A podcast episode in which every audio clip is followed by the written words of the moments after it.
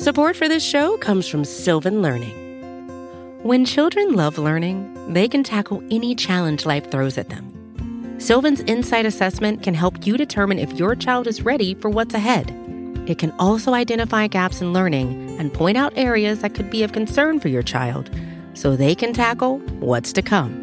And right now, it's the best price of the year at $29. Go to sylvan29.com to learn more and get your child's assessment for only $29. That's S Y L V A N 29.com.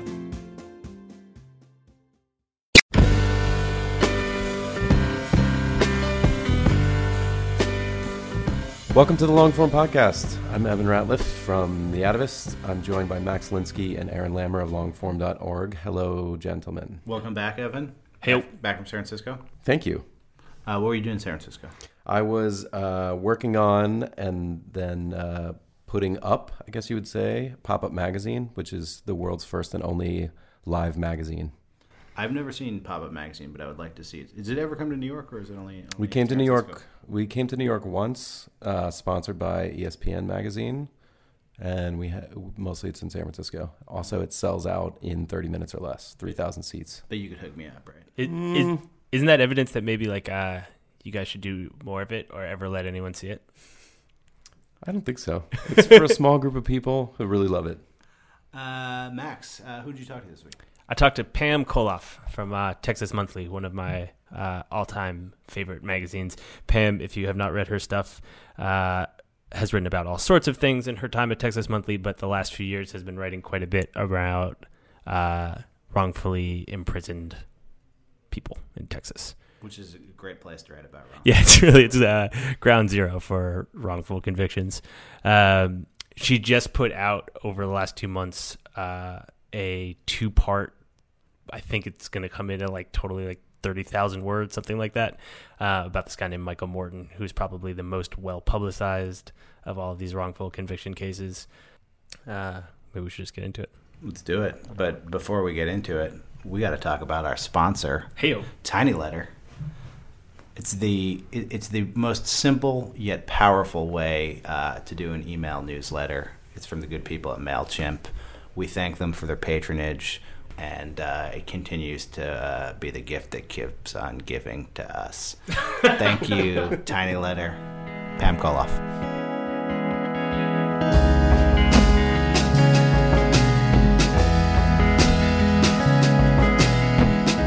Pam Colloff, thank you very much for um, coming on to the long form podcast. Thank you for having me. How is your Monday? My Monday is good. We're uh, closing the second part of the 28,000 word story, so it's a little hectic here at the office, but it's good. Yeah, how um how long does it take to close a twenty eight thousand word story? I mean, uh, like, uh, Well, luckily we published half of it already. well, let's let's dial this back here for a second. So, um, tell us about this story that it, the second part of which just came out this week. Sure. So uh, this is the story of Michael Morton, who is uh, who is a man in Texas who was uh, convicted of murdering his wife. He was convicted in 1987. Uh, he was exonerated last fall after DNA testing showed that he was innocent, which he had been saying all along. And um, it's just a, a, a really fascinating case because he not only spent 25 years in prison uh, as an innocent man, but he was a crime victim. He lost his wife, and his son was taken away from him. And he only recently, or shortly before his exoneration, learned that his son, who was three years old at the time, had witnessed the murder um, and actually had information that would have helped to exonerate him. Um, but that evidence was kept from him. Um, so it's a really interesting story. It's been widely covered in the local papers here and in national media. 60 Minutes, NPR um, have both done their take on it. Yeah, well, that was something I wanted to ask you about. I mean, uh, it, unlike some of the other stories that you've done, which hopefully we can we can get into, that this one is is is one that I think people were familiar with. Um, they knew the narrative, and, and unlike some of the other ones, they they they knew how it ends, or they Right. thought they knew how it ends. Um, why tackle a story that people feel like they have have already heard? Sure. Well, part of that is that when I started working on it, um, it, not as much of that work had been had been done. But um, I think w- what what interested me was, despite all of that coverage, I mean, and and from excellent, you know, news sources from 60 Minutes, from NPR, local newspapers here, um, there still was a lot missing and a lot that I felt needed to be explained, both on a personal level about what Michael had gone through, about what his son had gone through, um, and just the mechanics of what happened. You know, how does someone get convicted of murdering his wife when he didn't do it, and then how does he get out when the entire system is is opposing him? And I felt like those questions really could be best answered in a long form magazine narrative. Uh, and you know, it's it's not a book, so it, it is digestible, hopefully, to you know your average person.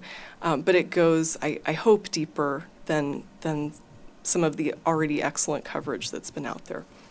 And I mean, um, h- how were you hoping to go deeper? I mean, one of the things that I think um, your piece really gets at is uh, the relationship with his son, Mm-hmm. um, and and uh, some of the sort of more kind of personal and emotional parts of Mm-hmm. uh, a story that I think a lot of people approach kind of from a, a sort of legal perspective.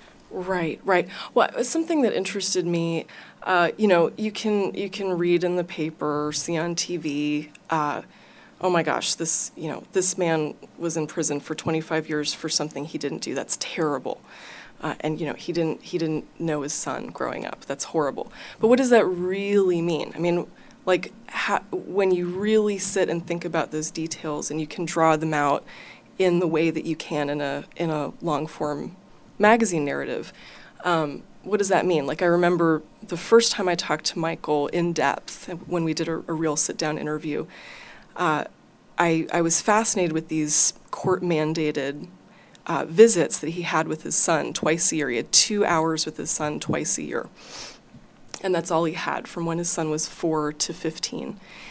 And he, I, I asked him, you know, at each point, you know, when your son was four, when your son was five, what were those visits like? What do you remember? What can you describe?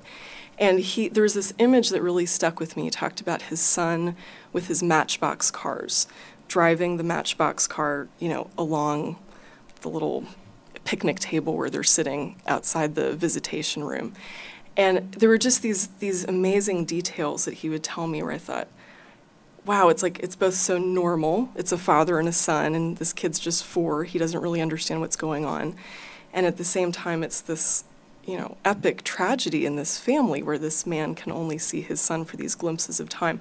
So Yeah, I was. I mean, I, I was really struck by that stuff too. Reading reading the stories, just like um, how, how do you connect with someone you know uh, you are losing touch with, and you are going to lose touch with, and who doesn't understand the situation? Like there were other little things that you you use in that story, like uh, he gives him lemon drops every time he comes, and like uh, the other one that really got me was the sending the mazes through the mail, yes, yes. which is you know like some kind of metaphor. and I know. but, you know. I know it's fascinating. I mean, the, those sort of details I hope are what stay with people and really make this a real event. I mean, anyone with a child can can picture themselves sitting there, and I think um, that was part of that for me too. I have a son who's who's just turned five, and so I, I was able to sort of picture what that interaction might be like, and just um, try to make it as alive on the page as possible. And to me, it's so fascinating anyway. I mean, regardless, forget about a case like this, but just anyway, how a parent and a child will remember the first five years of life differently, you know, um, where the child remembers almost nothing. That's so interesting. And then you, you lay this on top of it, and that he didn't remember his mother, he didn't really remember his father, he didn't remember the murder, and his father remembers everything. That's just so fascinating to me. So I hope that comes across on the page. Yeah, I mean, not not only does his father remember everything, he can't stop thinking about it, and then Right. uh, it it's sort of revealed later in the story that that um, the son kind of got through life by banishing it from his mind. You know, Right, exactly, exactly. And they they each had different coping mes- mechanisms, and um, Yeah, his son remembered almost nothing of those of those visits. The lemon drops, he told me, was one of the only things that stood out in his memory. And you know, his dad was for six months. That's what he was looking forward to every year was seeing him and you know savoring those little details after each meeting. So it's you know it's so heartbreaking, and I, I hope that I hope this story brings that alive and sort of what what this family, uh, not just Michael, but what the family's gone through. Walk me through what it's like to go talk to him for the first time. I mean, at, at this Mhm. point, um, you know, I assume that you have done um, a whole slew of these kind of jailhouse interviews, and I think that Mhm. maybe people listening, you know, it's such like a um, uh, it's such like a kind of Hollywoodish thing, you know. right. Uh, what's that like when you're going to talk to this guy, especially someone like Morton who's been uh, in the news and and and uh, maybe has done a couple of these before? Well, I mean, he, this was such a, a strange situation because with Michael, he was out when I interviewed him for the first time. So, oh, right, right, right. so I so I met him. No, but it's interesting in in in relation to how these stories are usually done. I mean, he he actually he comes to Austin. He lives in East Texas, but he comes to Austin a lot because this used to be his home. And so he actually came to my office and sat in my office for a couple of days. Wow. And so that was so different. I mean, it- what's so um, so difficult about prison interviews is usually you have one shot to talk to somebody who you're writing, you know, a very lengthy, detailed story about. And so you have to instantly establish rapport, um, you know, quickly move through this material, uh, finish before the guards, you know, take you away. And of course, the inmate often hasn't, you know, seen anybody from the outside world in quite a while. So it's just, it's such a bizarre situation normally. And with Michael, what was so strange was he was newly out and, you know, he had, H- how long had he been out for when you talked to him? he, he didn't talk to media. Let's see, he got out October 4th of last year. And he had an exclusive with 60 Minutes. I think it aired in early March, and then he started talking to people right after that. I think I met with him in mid March uh, originally. I mean, I uh, obviously have talked to him many times since. Um, but, you know, he had just. He had lost his wallet that morning because he wasn't used to carrying a wallet and he'd gone to eat something and he left his wallet at the restaurant. So he looked like the most normal, like you would never have imagined what this guy had been through. You know, he's he he doesn't look like he's been been in prison. He's got good teeth and everything, you know. Right. But he um but he had just been through this incredible trauma and that was so so interesting. I feel like another uh, uh, potential reason that you feel comfortable taking on this story that, that has been in 60 Minutes and all these other places um, is kind of the culture of the place that you work. Um, Mhm. You know, my uh, understanding of Texas Monthly is that um, there are. Uh, Unlike, say, where I am in New York, there are not a lot of outlets competing for these kinds of stories. And Mhm. so um, it feels like the magazine has this history of sort of going after Mhm. the the long version of these stories and really trying to get in as deep, especially on this crime stuff. Well, and and and to me, I mean, so often, um, I mean, there are many many stories I've written about before where plenty of people have have have weighed in, and and uh, I'll give you an example. Like long, this isn't a crime story, but a long, long time ago, um, our former editor Evan Smith.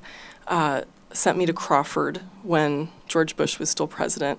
And he said, I want you to write a cover story on Crawford and what's going on there. And at the time, I swear to you, every newspaper in the world had done their little, you know, 1,500 to 2,000 word.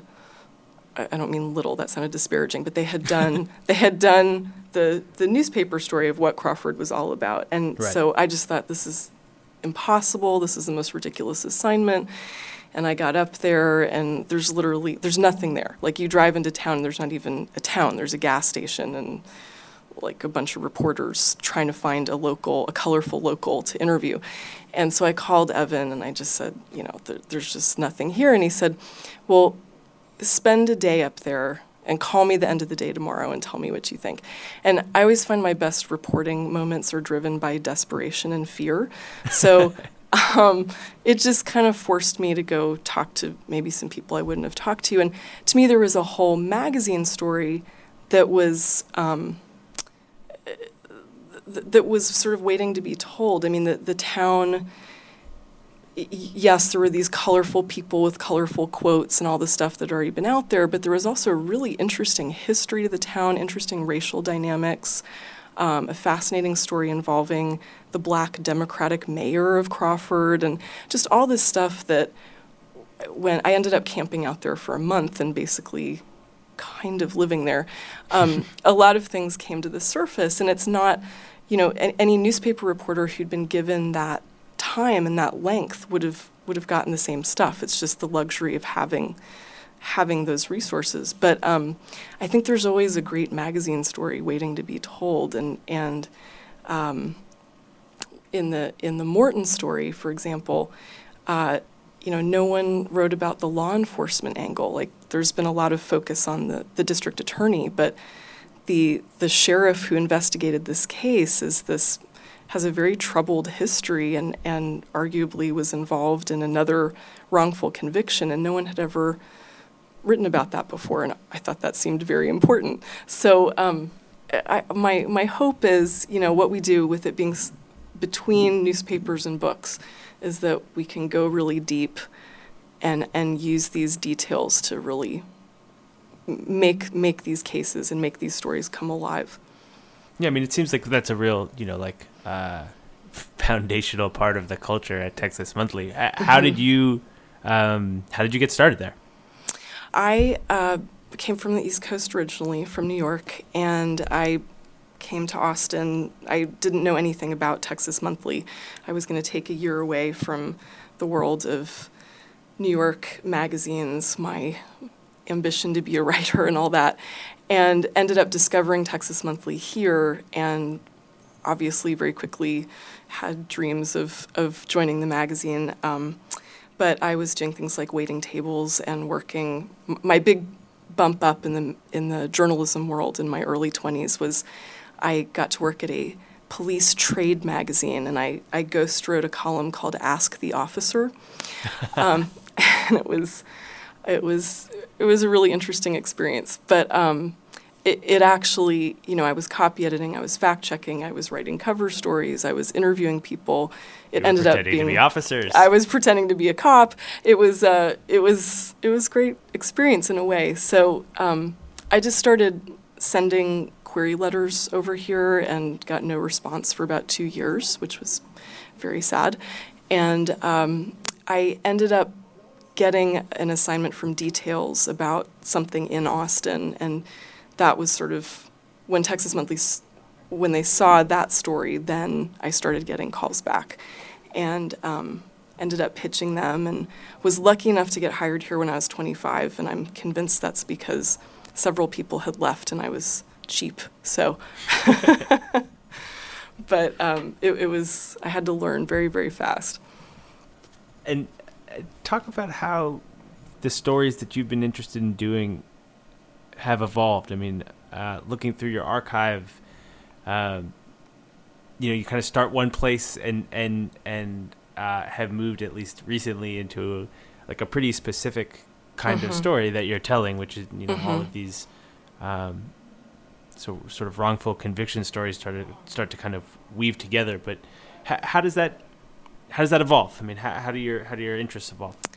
That's a great question. I wish I had a really smart answer for that. Um, I think there's certain kinds of stories that have grabbed my attention over the years. One I would call, you know, subculture stories. There was a, I think it was the first crime story I wrote a long, long time ago. Was about um, this punk kid in Amarillo who was killed by a, a, a football player at the local high school there, and to me, it was really fascinating to go spend time with basically the punk subculture in Amarillo, which was pretty big at that time and pretty developed.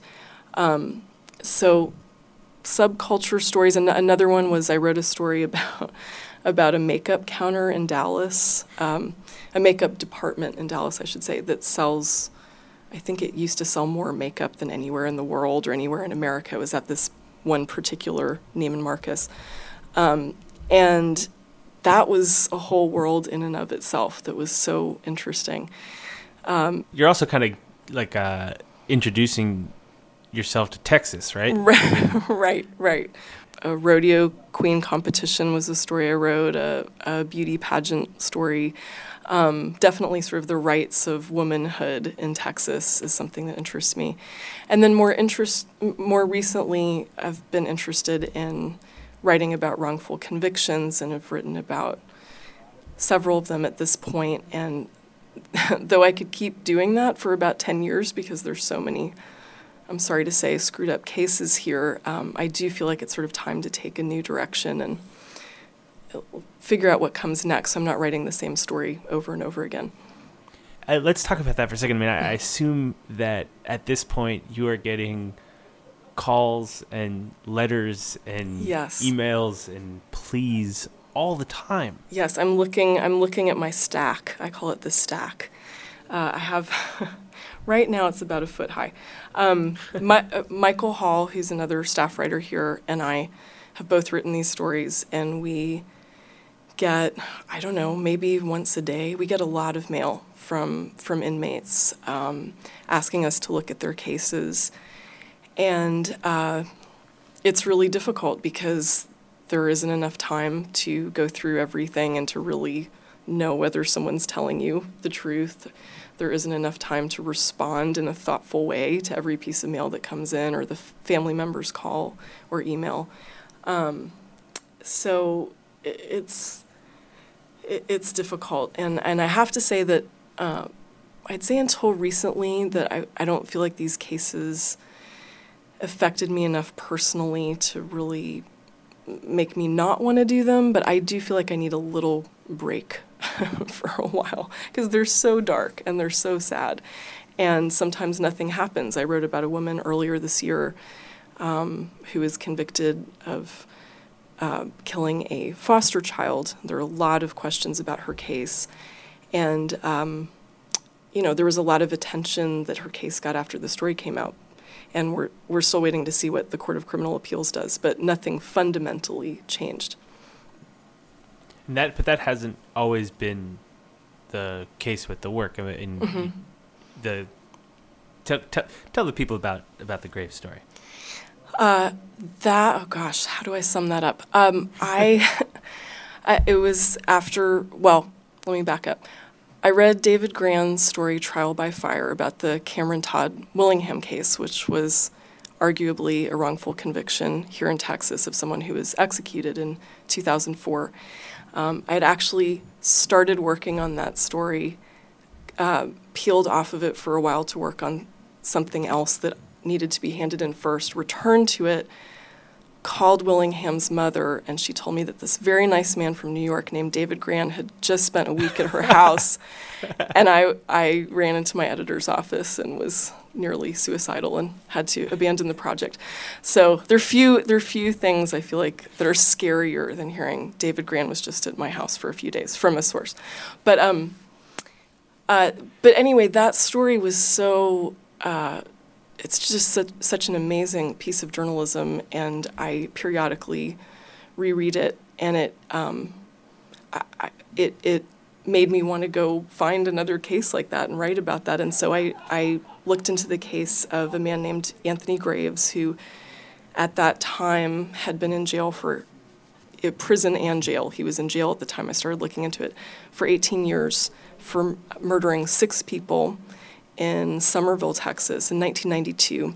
And it was a really screwed up case. And um, I spent a long time looking into it and writing about it. And uh, when I was done, wrote a very long piece about it, and um, and a lot of things happened very shortly after that story was was published, and it sort of, I, I guess, helped get the two sides of the case talking to each other. Is probably the best way of putting it. But um, Anthony was was all charges were dropped, and he was released by the special prosecutor in the case uh, about a month and a half after the story came out, and so that was you know, wonderful. I'd, I'd, I'd, gotten to know him and his family very well by then, and uh, that that was really an exciting, I mean, hugely exciting thing.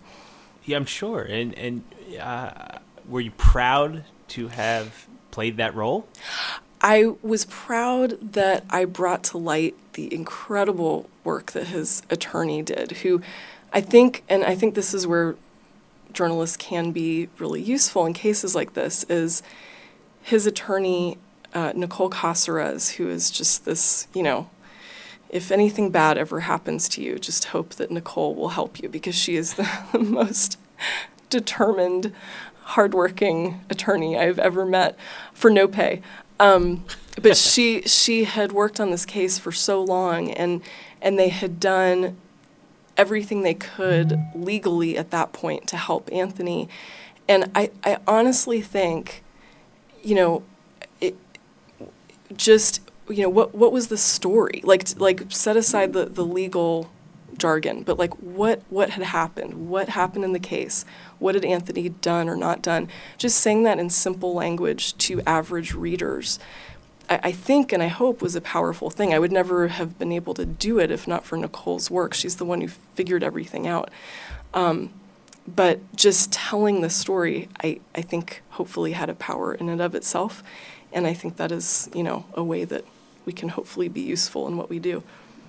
How do you kind of toe the line between advocacy and journalism? Right. And I feel like there's also this element. I mean, as you're getting all of these these kind of tragic stories or potentially tragic stories thrown at you, like uh, you also have to to pick the compelling story, right? Yes, you do.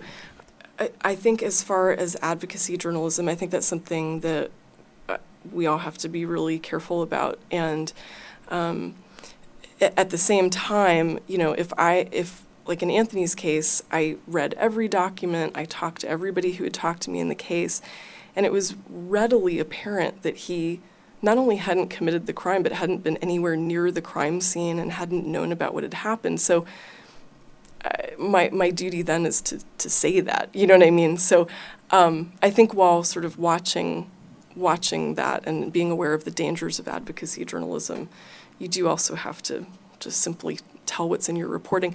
But um, what you said about also finding a story, I mean, there are many, many people who write and they have tragic um, stories, but they're not necessarily compelling magazine articles. And so figuring out what is a compelling magazine article um, and, and what isn't, I think is one of the more painful things about this where, you know, you can't, you can't look into every case. Um, but, it, but your, your job is to be a storyteller, so.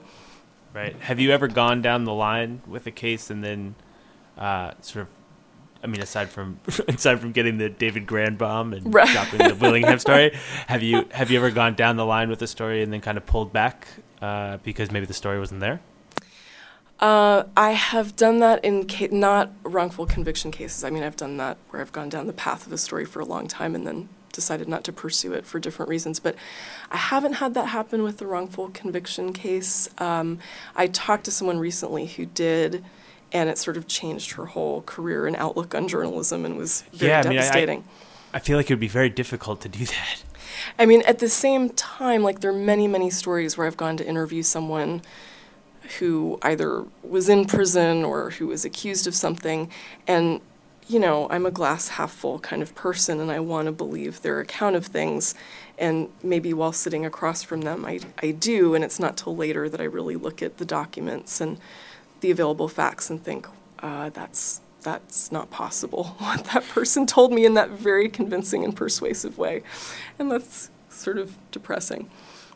You you've written about some some pretty um, grisly topics and and mm-hmm. and uh, uh, really rough rough crime stories, which I feel like um, is you know sort of stereotypically the province of of big kind of like brooding male journalists. um, and I mean, I'm just interested. I mean, I feel like this is. Uh, I feel sort of like dubious asking this question because I feel like no, you ask it of, of every a... of every uh, woman who comes on this show. But I am interested in, uh, you know, this your experience writing these kinds of stories as as a woman, and and and Mhm. how if that has been uh, different at all, or challenging, or No, it's a really any good of those question. other things. Um, I, I think that uh, traditionally, maybe especially here, I mean, a lot of times I'm going to interview people in places where like it's uncommon for a woman to travel by herself for a week, or you know, the kinds of things that uh, don't usually register for me as being a big deal. Um, often, I feel like that plays to my advantage, whether that's good or bad. Uh, people uh, uh, and again, this there there are good and bad things to this, but I think people sometimes forget, and this isn't just me. This happens to men and women, but forget that I'm a reporter and I'm there reporting.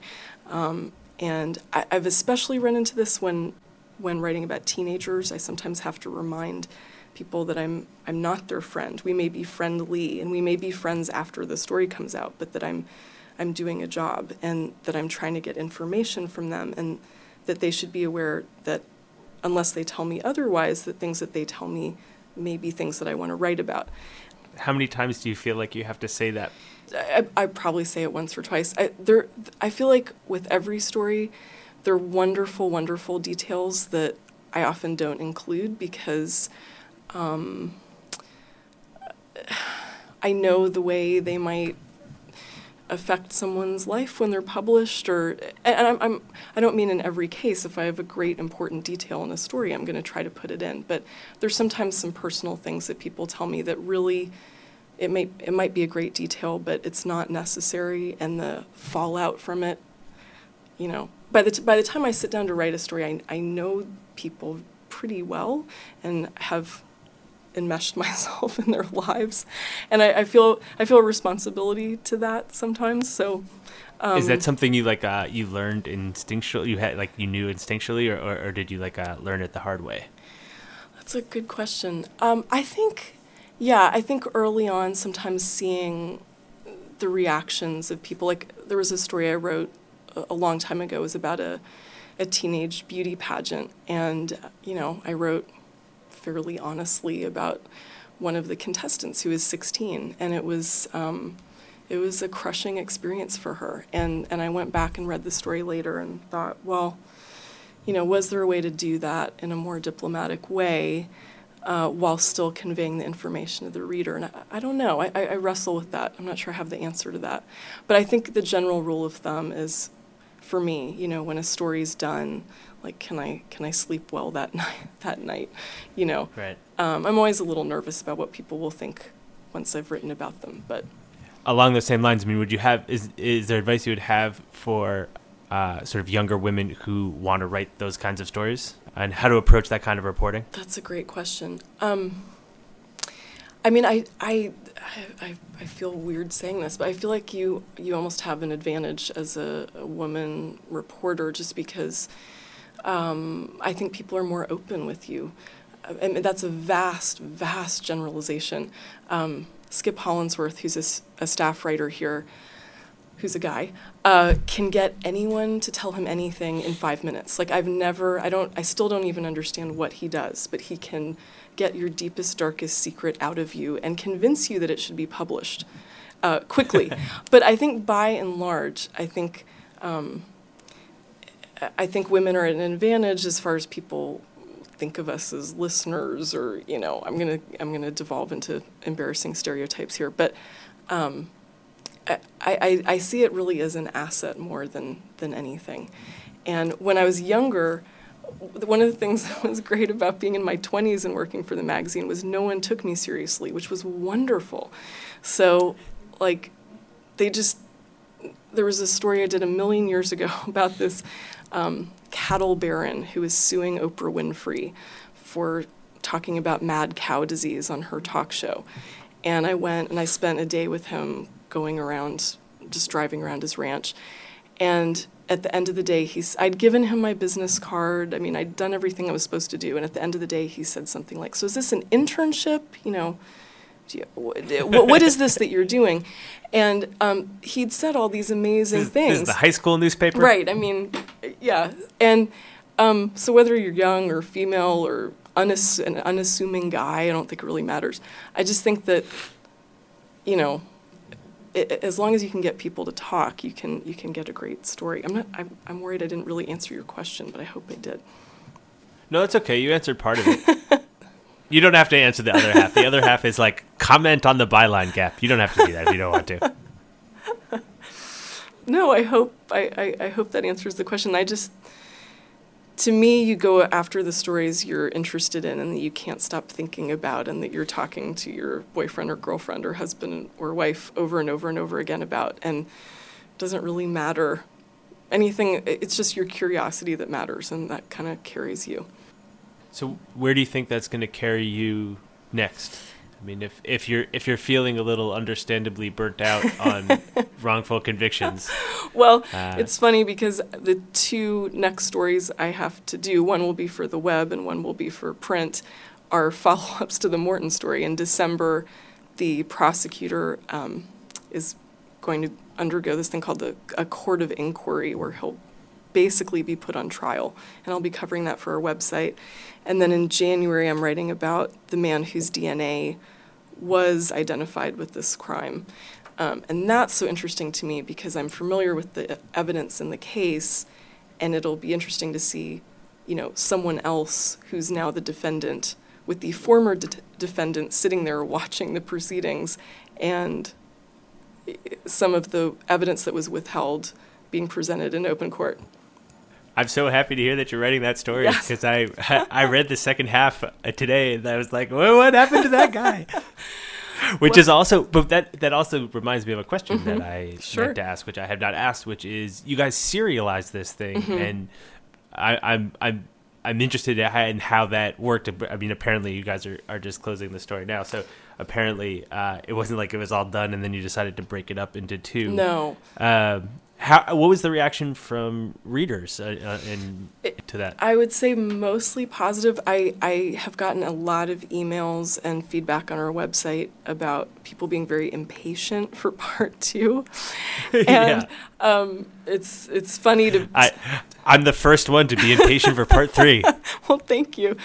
Um, it it's it's been fun for me. I mean, you know, usually you publish something and then it sort of goes out there into the ether, and it's it's been interesting to write the second half and be getting comments on the first half and reactions from people I've written about in the first half who are also in the second half, which is a little complicated.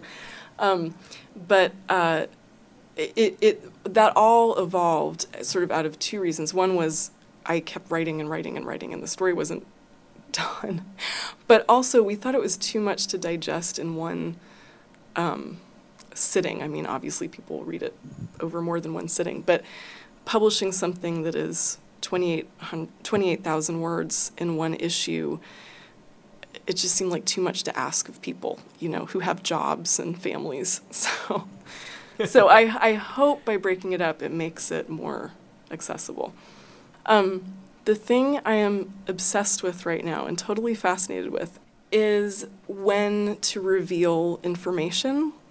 So let me explain what I mean In the course of a narrative. in the course of a narrative. So in in the Morton story, um, his three his son, who is three at the time, witnesses the murder, tells his grandmother what he saw, and offers up all these very startling details that correspond to the crime scene. And the grandmother relays this information to the investigating officer, and he transcribes their conversations. There's this eight page transcript of basically describing what this three year old saw. And it's something that Michael and his lawyers didn't know about until last year. They obviously things might have turned out differently if they had. Um, and so, I mean, there, there are many, many different components like this in this story and others. But so, one of the things I thought about a lot was okay, when do I reveal that? Do I reveal that when I'm describing the investigation? Because it happens very soon after Christine Morton is killed that the officer gets this phone call from the grandmother. Or do I describe it during the trial when it's still in the prosecutor's file, but the defense attorneys don't have it? Or do I describe the moment when the appellate attorneys discover it several years ago? Or do I describe, I mean, there are all these different points in the story when that can be revealed. And to me, what I finally realized was no, of course, the moment to reveal that is when Michael discovers it and when Michael learns not only that this information wasn't available to him that might have exonerated him, but that his child saw his mother murdered, that the time to reveal that is through his perspective and his eyes. And those are the sorts of questions when I'm writing or when I'm, you know, putting off writing and having panic attacks um, that really um, I spend a lot of time thinking about is when do I tell that part of the story and how do I tell the reader that information? Yeah. So what? So what are you going to? Uh, what do you want to go cover after all these wrongful convictions? I don't know. I'm really trying to figure that out. I'm um, I'm interested in trying. I mean, I can think m- more stylistically what I'm interested in doing than subject-wise, but in in this story, I I tried something which I hadn't done much of before, which I hope to do more of, which is it's more true of the first half than the second half, but doing fewer quotes and just having like a, a more flowing narrative. Um, and that's something that Skip Hollandsworth, who I mentioned before, has really urged me to do is to just tell the stories. Don't stop and have a quote and attribute something to someone else. Just take on those ideas and, and write them. So it sounds like you and you and Hollandsworth are talking a lot about this stuff. we we have some great conversations. Um, usually, one of us is very late handing in a story and is questioning their career choice, and um, you know that sort of thing. so, but anyway, the, the, that that when to reveal information is is the thing that's fascinating me right now. Was there anything else I should ask you, Pam? I don't think so, but thank you for being interested in all this. Well, it's uh, it's hard not to be interested. If you uh, if you are listening and have not read part two or even part one, how could you have not read part one? But if you have not read this news story by Pam in Texas Monthly, um, check it out. It'll be in the show notes. It's on Texas Monthly's website. You should read it. Pam, thank you so much for uh, taking the time. Thank you very much for having me.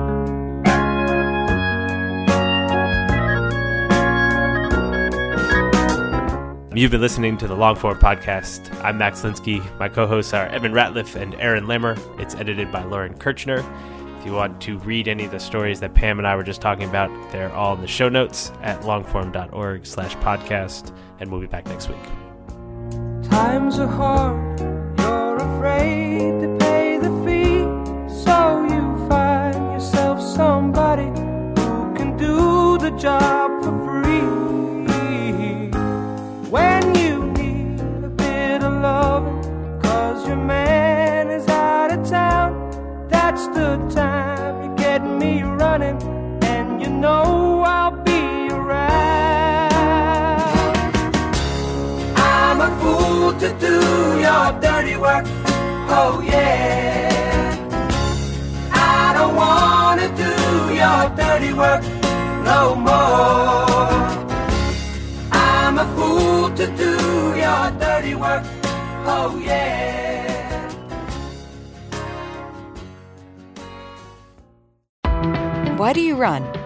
Why does anyone? I always thought that runners loved running, and that's not the case. Most runners hate running, but they choose to do it. In the new docu-series Running Sucks, brought to you by Team Milk, Abby Ayers learns why women runners everywhere are driven to go the distance. It really is about taking my power back and proving myself wrong. Team Milk is about fueling women's performance and helping them along their marathon journeys. You can sign up now for the inaugural Every Woman's Marathon taking place in Savannah, Georgia on November 16th, 2024. Learn more and register at everywomansmarathon.com.